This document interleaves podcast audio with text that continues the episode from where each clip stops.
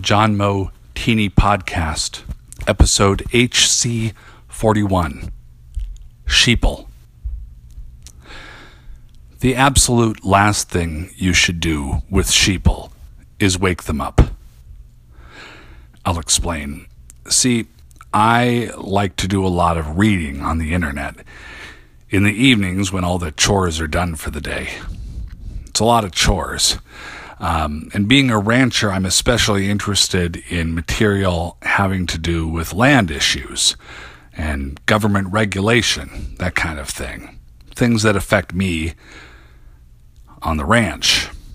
This means visiting several alternative news sites and blogs, reading what's really going on, and engaging in sometimes lively conversations with people of similar interests in the comments section. I can't say that we always agree. We rarely do. But unless someone is a complete idiot and needs to be told as much, I try to keep it pretty civil. But there's one thing that really boils my blood, and it happens more often than I'd like. That's when some dope in some comment section says, Wake up, sheeple. Now, on my ranch, I have about 800 to 1,000 head of sheeple most of the time. And they are not just a product to me, they are not just a source of income. They are real human beings combined with sheep. A product of a government program that very few knew about and that many couldn't believe even after it was revealed.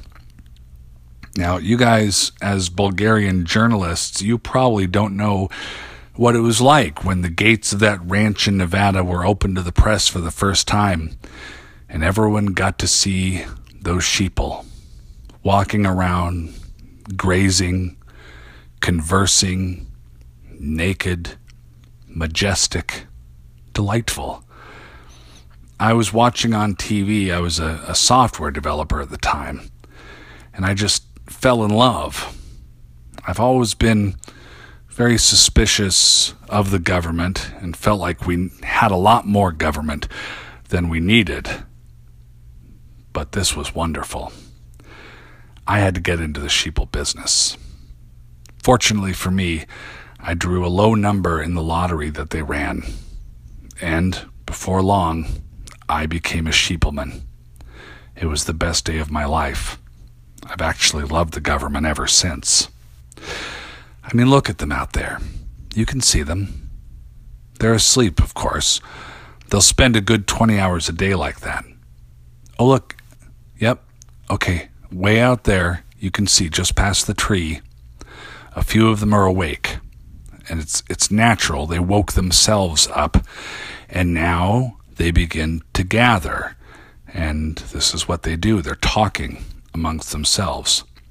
Now, I don't want to go out there. I don't want to get too close because I don't want to wake any of the others up.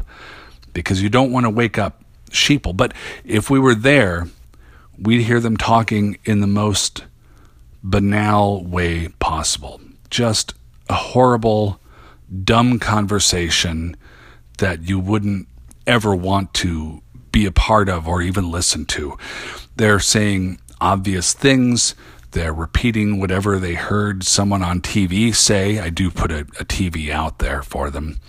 A lot of them just blindly trusting whatever another sheeple had said, repeating whatever they had heard from someone else. And people blame the sheeple for that. A lot of times, you know, uh, this happens. Folks get to talking to one of the sheeple and they get really frustrated by how tedious that conversation can be. There aren't any original thoughts in the sheeple's brain. But that's because they're talking to the sheeple as if they're people, and these aren't people. It's like being mad at a fish for not being able to run in a marathon. It's like being mad at a sheeple for not producing wool, but instead growing these coats that are a combination of wool and long oily human hair. And for me, you know, that's the business. That's where the money is made, the hair wool. Yeah, I make some money hiring the sheeple out for parties that need extra bodies or if someone just wants to win an argument. But I'm really in it for the hair wool. God, it's beautiful. Everything I have on right now is made from hair wool.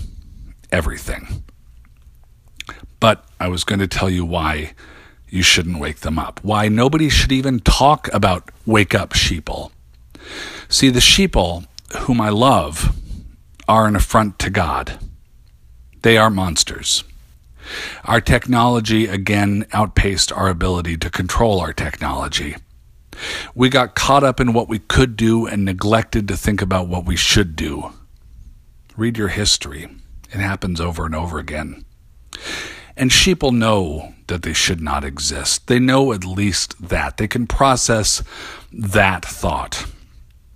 So they sleep in order to not have that knowledge that they are a hybrid beast living naked in a field, cursed with a half consciousness that can make them aware of sensations and even able to sort those sensations, but without enough intelligence to better themselves. When they wake naturally from these long sleeps, they have these dumb little conversations because they've forgotten all about the existential dread that had knocked them out before. Now, these conversations eventually lead once again to the terrible realization of what they are, and then they pass out for another 20 hours. It's just nature's way. You have to get them uh, into some sort of really simple political discussion during those times that they're awake in order to shear them to collect your harvest of, of hair wool. Now, if you wake them up, and don't, don't even talk about it, but if someone wakes them up, the dissonance is too much. The sudden realization out of the panic of waking up sends all these signals to all parts of this organism and all parts of whatever this brain is. It's an accelerated existential void crisis. The sides of the brain attack each other, a sheep versus human battle within the same organism. The stimulus collides, the cells get in on it, it's all over the body. The electric impulses within the body are charging against one another, and they explode. Boom. Not a real fiery explosion, but they kind of pop like a zit, spraying bits all over. Now, worst case scenario, those exploded sheeple bits wake another sheeple, and then that one explodes. My friend Large Brian over the hill there, he lost 300 head of sheeple that way. So, no. And please bring this message back to Bulgaria and anywhere else that you go. Don't wake up sheeple. Let them sleep here in the field, their majestic hair wool flowing about, giving almost a musical counterpoint to the insipid things that they're bound to be saying to each other. God, I love those monsters. John Moe Teeny Podcast, episode HC 41.